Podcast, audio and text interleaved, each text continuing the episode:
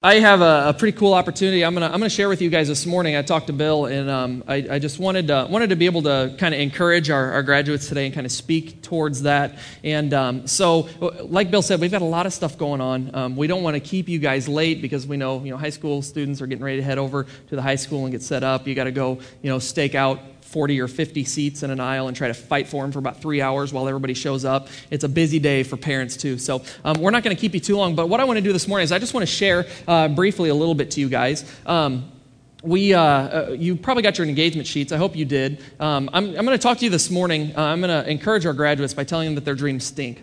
Um, Yeah, I know. Not really your your normal message, you know, go get them. Um, and, and actually, I'm not going to tell your dreams stink, but we are going to kind of dig into that a little bit this morning. We're going to talk about dreams. Uh, right now, graduates, high school graduates, college graduates, um, almost all of us in between are, are looking at our dreams, and we're we're digging through, and we're trying to say, you know, what's going on? What do I need to be doing? We just saw four people up here that have a lot of decisions to make, you know. They didn't all say, all right, well, here's what I'm doing, here's where I'm going, and in ten years, this is what I'm going to have going on in my life. You know, some of them may be kind of thinking about what they want, but there's a lot of decisions going on right now, and that's a good thing, you know. There's there's no reason to say you have it all planned out, you know. There's, they're going to start making those decisions as they go. So um, what I wanted to do is is... kind of share, as you can tell, um, I'm going to share a few things that you're probably not going to hear today as graduates. College graduates, on your graduation day, the same way, I'm going to share just a few things that you're probably not going to hear. All right, so um, one thing that you're probably going to hear over and over again, something that everybody says, and it's a very common thing, is, oh, the places you will go. Have you seen the Doctor Seuss book? The Doctor Seuss book is the number one selling graduation book of all time. Made that up. That's probably not true. But they sell a ton of those. I was in Walmart, and there's a whole big old case full of, oh, the places you will go. And everybody's going to give those out, and they're going to say, you can go anywhere. It's a great thing. So you'll probably hear that, but you probably won't hear something like, well, sorry, you don't have very many options out there in front of you, so just settle down, settle in Highland, and, you know, do the best you can. Right? Nobody's probably going to say that to you. Or Collinsville, sorry. I'm going to be equal opportunity here. Yeah, they're not going to say that. Another thing that you're going to hear over and over again, just like you did right here, is, what are your plans next year? Where are you going? What are you doing? Everybody's going to ask that. They're going to show up at your graduation parties, and, and they're going to say, what are you doing? Where are you going? Most likely, you're not going to hear, man, I can't believe you actually graduated. We really had our doubts about you. Even if people are thinking that, they're probably not going to say it on your graduation day. I can almost guarantee it. I have seen one graduation party wrecked with, with horrible words, but it probably won't happen to you, so hopefully not. All right, so that's another thing. Another thing that you're going to hear is people are going to say things like, like my favorite, the world is your oyster. I don't even know what that means. Um, they're also going to say, they're going to say, shoot for the stars. You know, reach out and, and grab them. The whole world is yours. You know, you can do anything you want.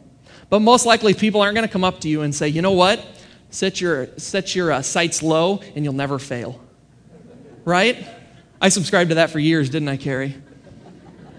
Sorry to say it, but it's true. It's true. Carrie kind of set me straight on that. But yeah, they're not going to encourage that. They're not going to tell you just to, you know, uh, shoot for the worst and anything above that's great. You know, that's not a, not a real inspirational thing to say.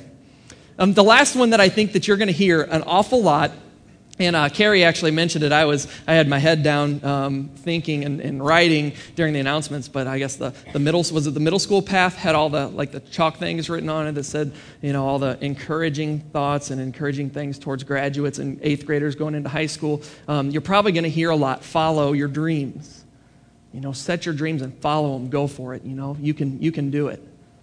You're going to hear that an awful lot. And while I don't think that's necessarily a bad thing, I don't think anybody besides me is going to tell you today that your dreams stink. All right? Take a look at the screens. We can work this out. Hey, leave us alone! Gentlemen, please! Give me back my guide! Ruffians! No. Ah. Oh, oh, oh.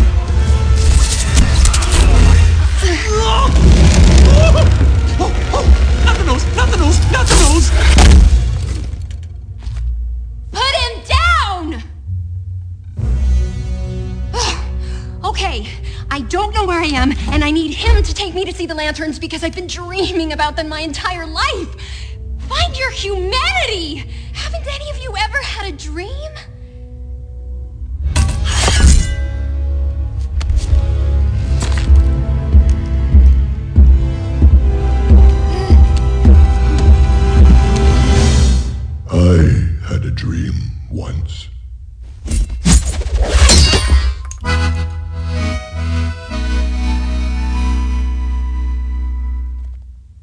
I'm malicious, mean and scary. My sneer could curdle dairy. And violence-wise, my hands are not the cleanest.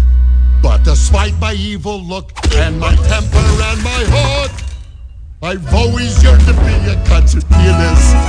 Can't you see me on the stage performing Mozart? Tickling the ivories till they gleam. Yet I'd rather be called deadly for my killer show tune medley. Thank you, cause way down deep inside I've got a dream.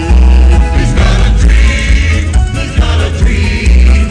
See, I ain't as cruel and vicious as I seem. Though I do like breaking femurs, you can count me with the dreamers. Like everybody else, I've got a dream.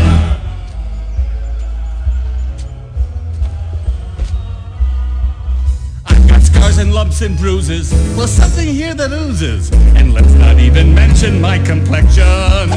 But despite my extra toes and my goiter and my nose, I really wanna make a love connection. Can't you see me with the special little lady, rowing in a rowboat down the stream? Though I'm one disgusting blighter, I'm a lover, not a fighter. Cause way down deep inside, I've got a dream. I've got a dream, I've got a dream. And I know one day romance will reign supreme. Though my face leaves people screaming, there's a child behind it dreaming. Like everybody else, I've got a dream. Oh, I'd like to quit and be a florist. Gunther does interior design. Ulf is into mine. Attila's cupcakes are sublime. Bruiser Davis, killer souls, Magnus little puppet shows. And Vladimir collects ceramic unicorns. What about you? I'm sorry, me? What's your dream? No, no, no. Sorry, boys. I don't sing. I have dreams like you, no really, just much less touchy-feely. They mainly happen somewhere warm and sunny, on an island that I own, tanned, rested and alone, surrounded by enormous piles of money. I've got a dream, got a dream. I've got a dream. She's got a dream. I just want to see the floating lanterns gleam. And with every passing hour, I'm so glad I left my tower. Like all you lovely folks, I've got a dream. She's got a dream. He's got a dream. They got a dream. He's got a dream. So our dear princess, they really got a dream. We're on it. Call us brutal, sadistic, and grotesquely optimistic. But way down deep inside, we got a dream. I got a dream. I got a dream. I got a dream.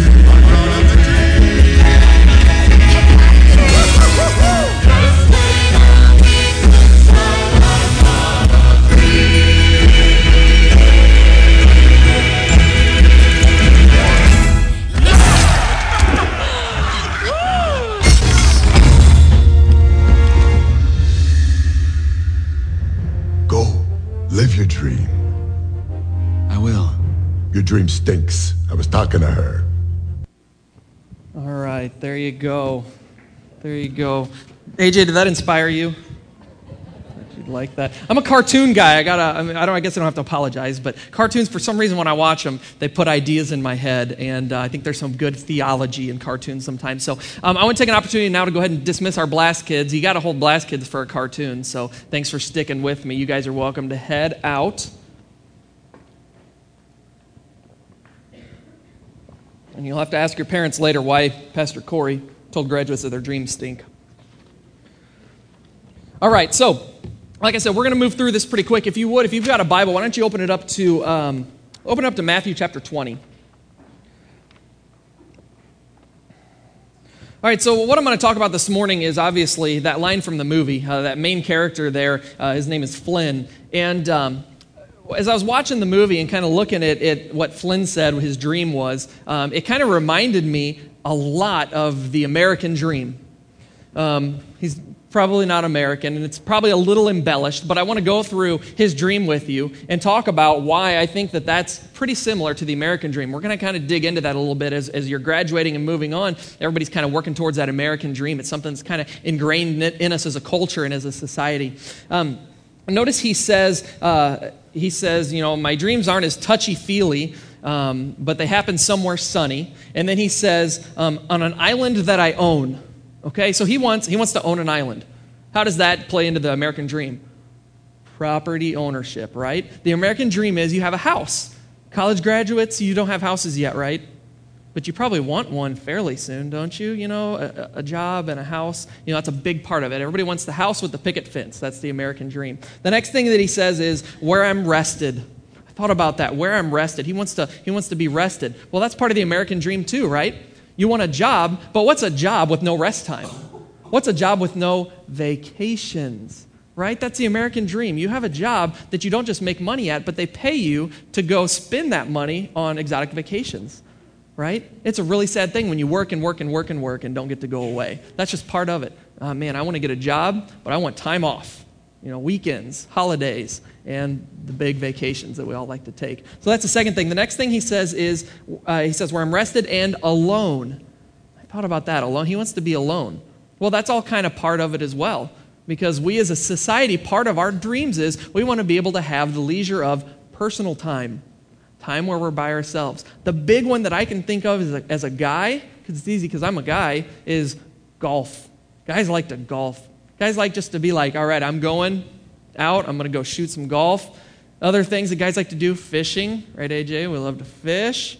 Yeah. Girls, you guys, I don't know what you do in your free time. You probably don't have quite as much maybe. Uh, uh, I know Carrie doesn't have a lot of free time. But, you know, you girls, you do have things. You like to, I don't know, maybe scrapbooking or, you know, don't you just want time where you're like, all right, honey, take care of the kids. I'm going out. I'm going to go get my nails done. There we go. That's a good one. All right. I mean, you know, what's the point of working forty hours a week or fifty or sixty or whatever it is and not being able to go kind of take that time away? You know, that that's part of it. That's part of what we desire as a, as a culture. The last thing that he says is surrounded by enormous piles of money. Any of you graduates wish to be surrounded by enormous piles of money? Yeah, that's what I thought. All right, so that, that, that's part of the American dream, right? We don't have to explain that one. Everybody wants money.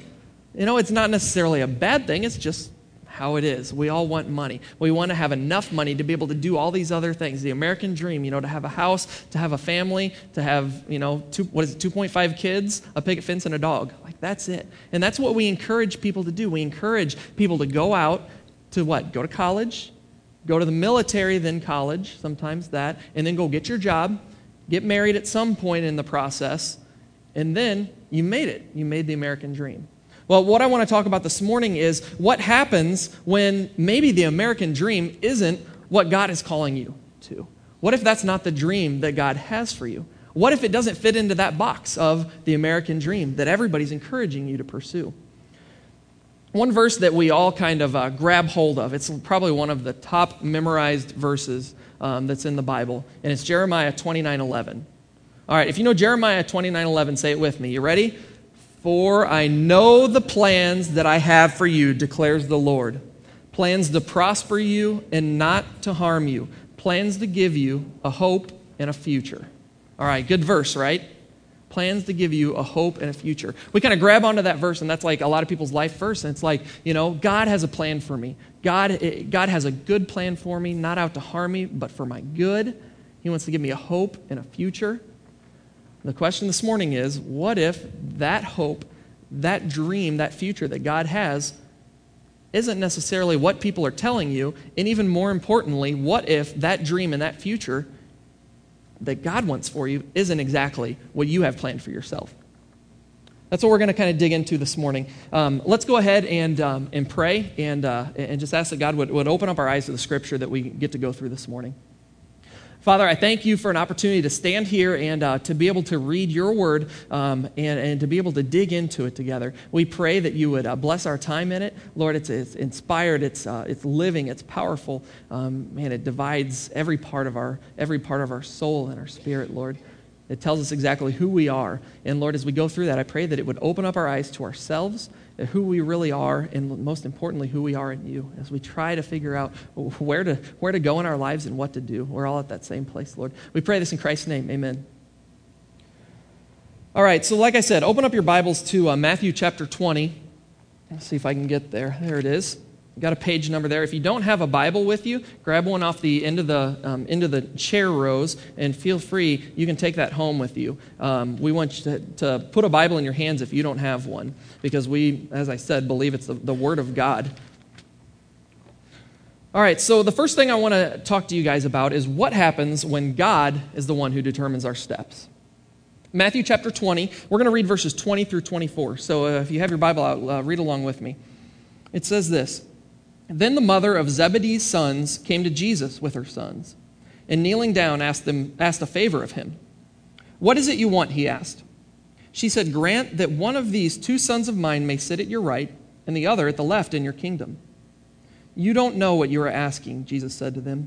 'Can you drink the cup that I'm going to drink?' 'We can,' they answered. And Jesus said to them, 'You will indeed drink from my cup, but to sit at my right or left is not for me to grant. These places belong to those for whom they have been prepared by my Father.' And when the ten heard about this, they were indignant with the two brothers." The ten, of course, meaning the other ten disciples. James and John were disciples. And uh, James and John, this is this is a kind of kind of a cool passage. Um, really like it because it kind of gives us an insight into what was going on when Jesus was ministering. It gives us insight to what was happening with the disciples. A lot of times, uh, if you've grown up in church, you think about the disciples and you think of the uh, like the little flannel characters on the flannel board, and they're these like you know good-looking guys with real clean robes and uh, all have long hair, and um, they're always like smiling and they're following Jesus and and they're you know cheering him on and, and they're doing a great job. When when you read through the scriptures, it's crazy because these guys just kind of fumbled their way through Jesus' ministry. I mean, they were there and they were working with him and they did some unbelievable things and God used them in powerful ways. But there's so many times where you read something and you go, really, guys? I mean, I know that that's not what you should have said. I know that that's not what you should have done. Well, unfortunately, the disciples didn't have the New Testament to be able to read what we read and know what we know. They were following Jesus and they were listening to his teachings, but over and over and over again, the disciples were getting it wrong. Jesus was teaching um, over and over about the kingdom of God. And he was saying, this is what the kingdom of God is like. A lot of the parables reveal to us what the kingdom of God is. Unfortunately, a lot of the disciples were thinking that this kingdom that was coming was that Christ was going to be king. He was going to be put in charge of their people. He was going to be a political authority. He was going to be, you know, the next big thing. At this point in Jesus' ministry, he had a lot of followers. Jesus was at the top of his game, if you count his game by how many people were following him. Um, before this, it was, yeah, I remember the, the feeding of the, the five thousand. Um, they say that that was five thousand men, which means it could have been eighteen, twenty thousand people total. I mean, there were people following him everywhere. Um, there's there's places in the Gospels that tell us that um, sometimes they were so surrounded by people, Jesus couldn't even move. Remember the times he had to push a boat out into the water to get away from the people so he could speak to them. Uh, there were times, it says, where they couldn't even eat because there were so many people around and there were so many things to do. All right? People were everywhere. And the disciples at this point, James and John, they're they're going to Jesus and they're saying, you know what, Jesus? We've been thinking about something. And I really think that for James and John, I think that we can call this a dream that they had. It doesn't say that. The words aren't there. But if you read what's going on and you read more of Scripture to kind of see what's going on, I mean, this was an important thing to them. James and John, do you remember where they came from? What occupation were they before Jesus caught them? They were fishers, right? They were fishermen. When Jesus called them, they were in the boat with their dad mending their nets. Manual labor, right? They were fishermen, rough, gruff sea people. All right? So at this point right now, they've come from that. They've come from probably not much. I would assume not very well educated. They're, they're just fishermen. No offense, A J. Um But they, uh, but they, they came from this, and now they're walking with Jesus, and they're they're getting recognized. Like, hey, that's that's James and John. Those are the guys that are hanging out with Jesus. Those are like the, the main guys that Jesus is hanging out with. They're important. And James and John, they're starting to think, man, something's going to happen here. Christ is talking about this kingdom. You know, all these people are following him, and they see these things, and they start looking and saying, you know what? Things are going to be different for us from here on out. So they go to Jesus, and not only do they go to Jesus, there is another uh, in one of the Gospels where they just go to him by themselves, and they say, you know, Jesus, you know, grant us this request. We want to sit at your right and left hand. These are places of honor. You know, think of a king, you know, at his right and his left hand. These guys are like have the, you know, the most power next to the king. And they're requesting this of him and saying, please, you know, hold those places for us. We want them.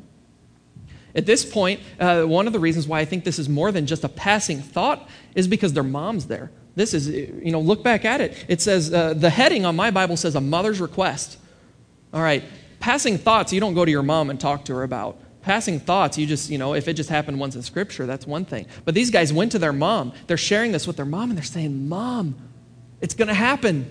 I'm not coming back. Tell Dad, sell the boat, buy a nice dress, and we're going to be we're going to be well off. We're going to take care of you. All right, these guys are getting excited. Now, I don't want to put the disciples down here. I mean, obviously, we're going to we're going to get to what these guys did here in a minute.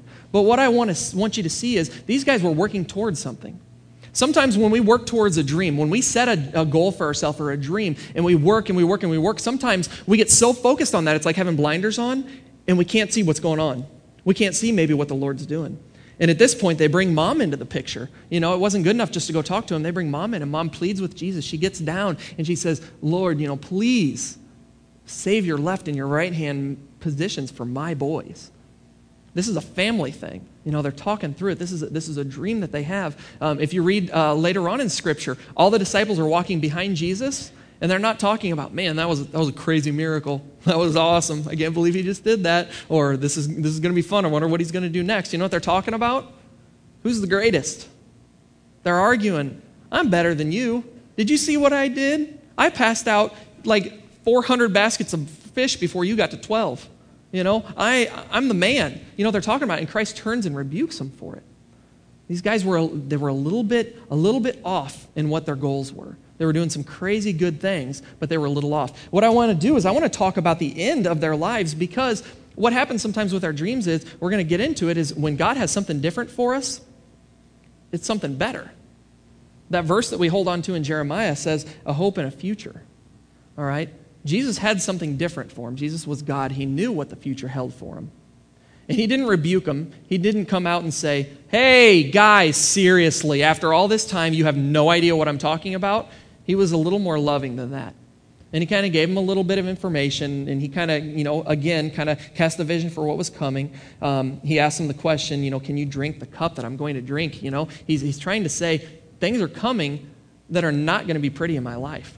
You know, he's getting ready to go to the cross, and he's preparing for that, trying to prepare his disciples, and he's asking them, can you go through what I go through? And they're like, yeah, yeah, we can do that. The crazy thing was, Jesus used these guys not in a way that they had dreamed, probably. Uh, James went on, after Christ was crucified, held true to the faith, held true that Jesus was the Messiah, and ended up, according to uh, the book of uh, Acts, he was the first of the twelve disciples who was um, martyred for his faith. So I don't think James got there. I don't think James got to that position of recognition necessarily in that way.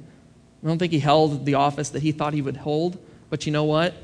Man, a man of faith, a man of faith who laid down his life and said, Jesus is Lord, and I don't care what anybody else says. He walked with Jesus, and he believed that, and he, he's gone down in history as, as, as a martyr for our faith. Um, his brother, John, uh, John dreamed of having this position, but you know what? God said, I need you to be an author. Do you think this fisherman probably dreamed that one day God would use him to write books? He didn't write like children's novels or anything. Remember, John wrote a lot of amazing books that are in our Bibles today. Um, the Gospel of John. We have First John, which happens to be one of my favorite books in the Bible that I love, Second John, Third John, and even Revelation. Um, according to you know ancient uh, you know documents in history, um, John lived for a long time and did some amazing things. And we read his words here probably just about every week, the words that, that God spoke through him and put on the page for us. If you know somebody who doesn't know the Lord and you give them a Bible, where do you tell them to start reading? Where do you tell them to start reading? Genesis one one? Most people say what? The book of John, the Gospel of John. Yeah. So his book is our go-to, our go-to book for people who don't know the Lord, to draw them to Christ, because he was there. But it wasn't necessarily his dream. A couple of verses I want to share with you um, to kind of seal this up is Proverbs sixteen nine, a verse that I absolutely love. Um, and it says, in his heart a man plans his course, but the Lord determines his steps. Man, isn't that true? Isn't that true that, that it is our heart that plans our steps, right? Is it a bad thing? Is it a bad thing that James and John had, had you know, a desire? You know, I don't think it was necessarily just a selfish desire. I think it was a desire maybe to serve, you know. These guys did some amazing things for the Lord. You know, high school graduates, you guys have goals. You guys have dreams. Your heart is planning your course, right? College graduates, as you guys get ready to move on, everybody else, as you're trying to figure out what do I do tomorrow, what job do I take, we have decisions every day. We're, we're planning our course, but the cool thing about God's word is it encourages us and it tells us that the Lord is the one who determines our steps. Is that relieving to you at all? Isn't it cool that it's not our job to determine our steps? It's not our job to force our dreams and our course and to make it happen no matter what. I think we're told that. I think we're told that. And you know, there is something to be said for determination. But the cool thing about it is, is God is the one who determines our steps, and we're to follow that. We're to walk those walk those paths. The last verse I want to share to you, um, or share, oops, sorry, share with you. Let's see if we can get it. Romans eight twenty-eight. Also, you know, this is something that comes up for me all the time. It says this, if you haven't heard it, listen up. And we know that in all things God works for the good of those who love him, who have been called according to his purpose. What a blessing of a verse. And we know that in all things, that doesn't say the good times. It doesn't say when things are going well, when plans are coming together. It says all things. He works together. It, it doesn't say so that we can get by. It doesn't say so we can get through life. It says for the good of those who love him. My encouragement to you guys this morning is, obviously, do you, do you fit the last part of that verse? It says, who have been called according to his purpose. It doesn't say that he will work everything together for the good of those who live on planet Earth. It says, who have been called according to his purpose and for the good of those who love him. Do you love him, and are you called to his purpose? That doesn't mean are you going to be a pastor or a preacher or a, a, a teacher in a Christian school. It doesn't have anything to say about that. It says if you love him and are called according to his purpose. The last thing I want to share with you guys is, what do we do with this? You know, if we can agree that Scripture teaches that God determines our steps and that he is working things out. He's working out our circumstances. He is taking care of us and making sure that things work out for our good, and all we have to do is, is follow him and walk in those steps that he's planned for us. What do we do with that? How do we make it a little more practical? If you would, flip over to Luke chapter ten. We're going to look at one more uh, one more story in the Gospels of, um, of Jesus' ministry. And this is one uh, I'm sure most of you are familiar with, Luke chapter ten, the story of Mary and Martha. Now, we as guys don't really read this passage very much because the girls have kind of grabbed that one pretty tight. You know, having a Mary heart in a Martha world, you know, that's that's the women's uh, big book and study. It's uh, it sounds awesome. We're going to apply this to all of us this morning. We're going to read verses thirty-eight to forty-two. Page seven twenty-one if you're using one of our Bibles. All right, it says this. And Jesus and his disciples were on their way. He came to a village where a woman named Martha opened her home to him. She had a sister called Mary who sat at the Lord's feet listening to what he said.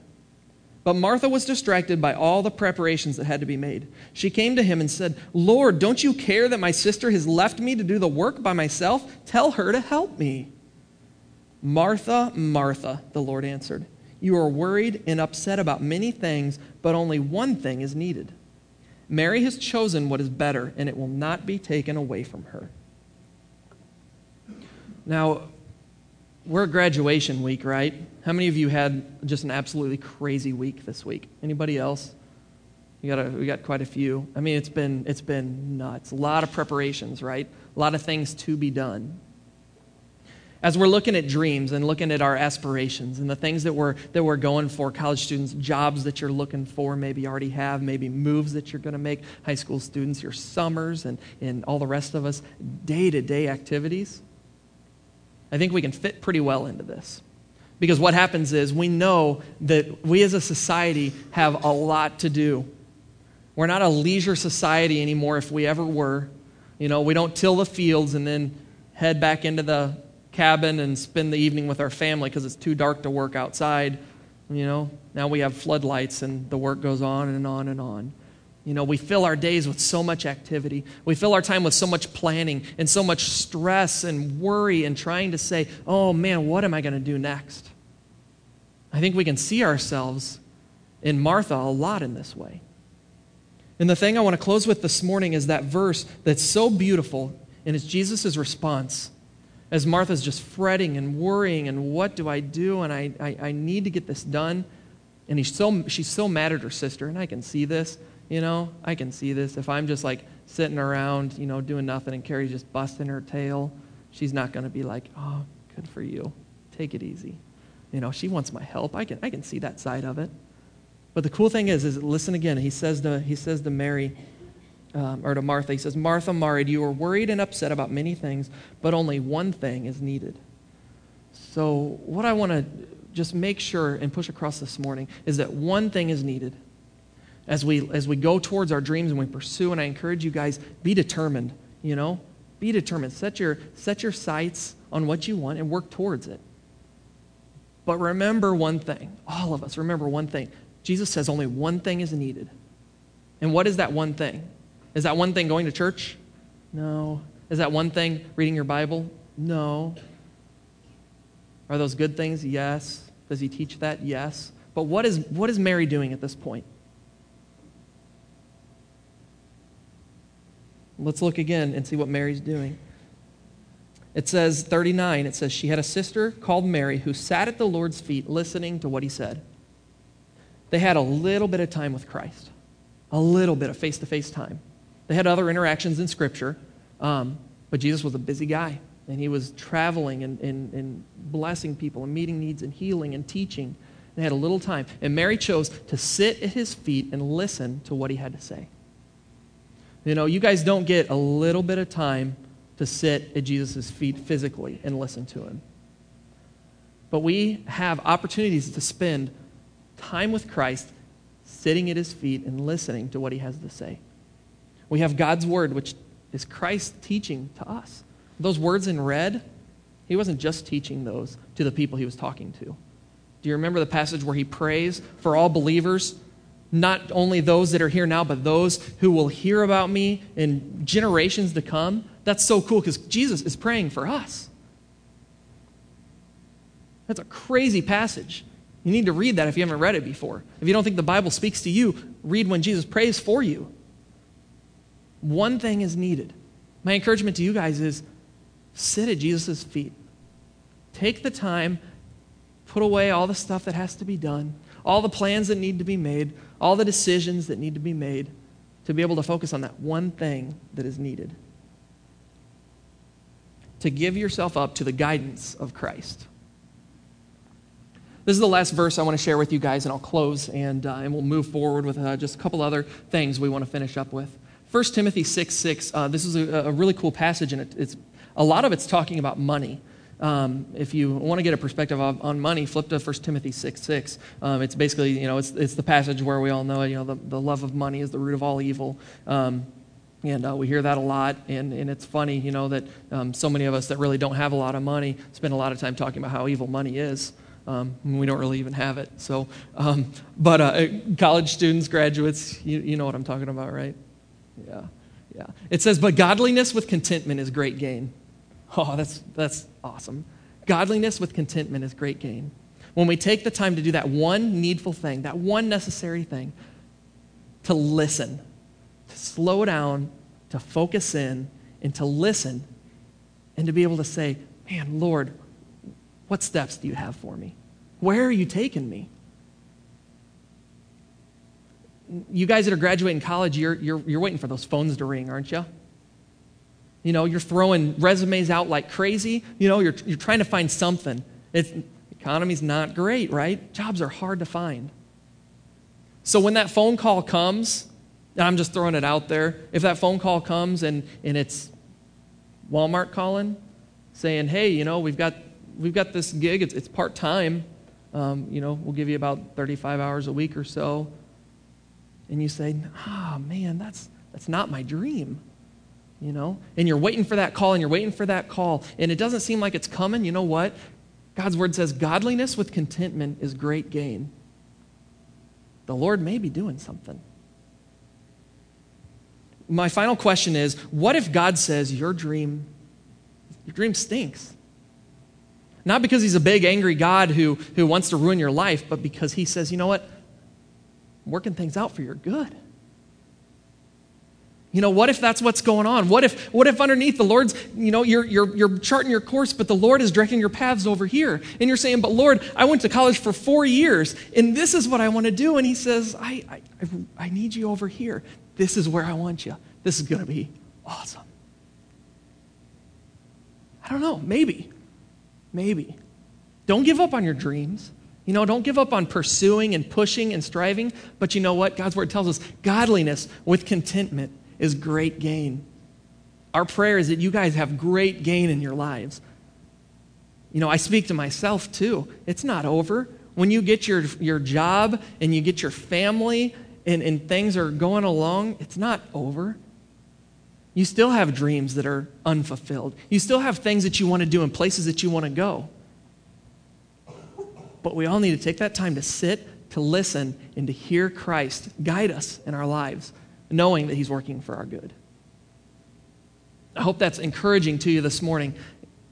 Let's, let's just be encouraged by Scripture that he is working and that he has our best at heart.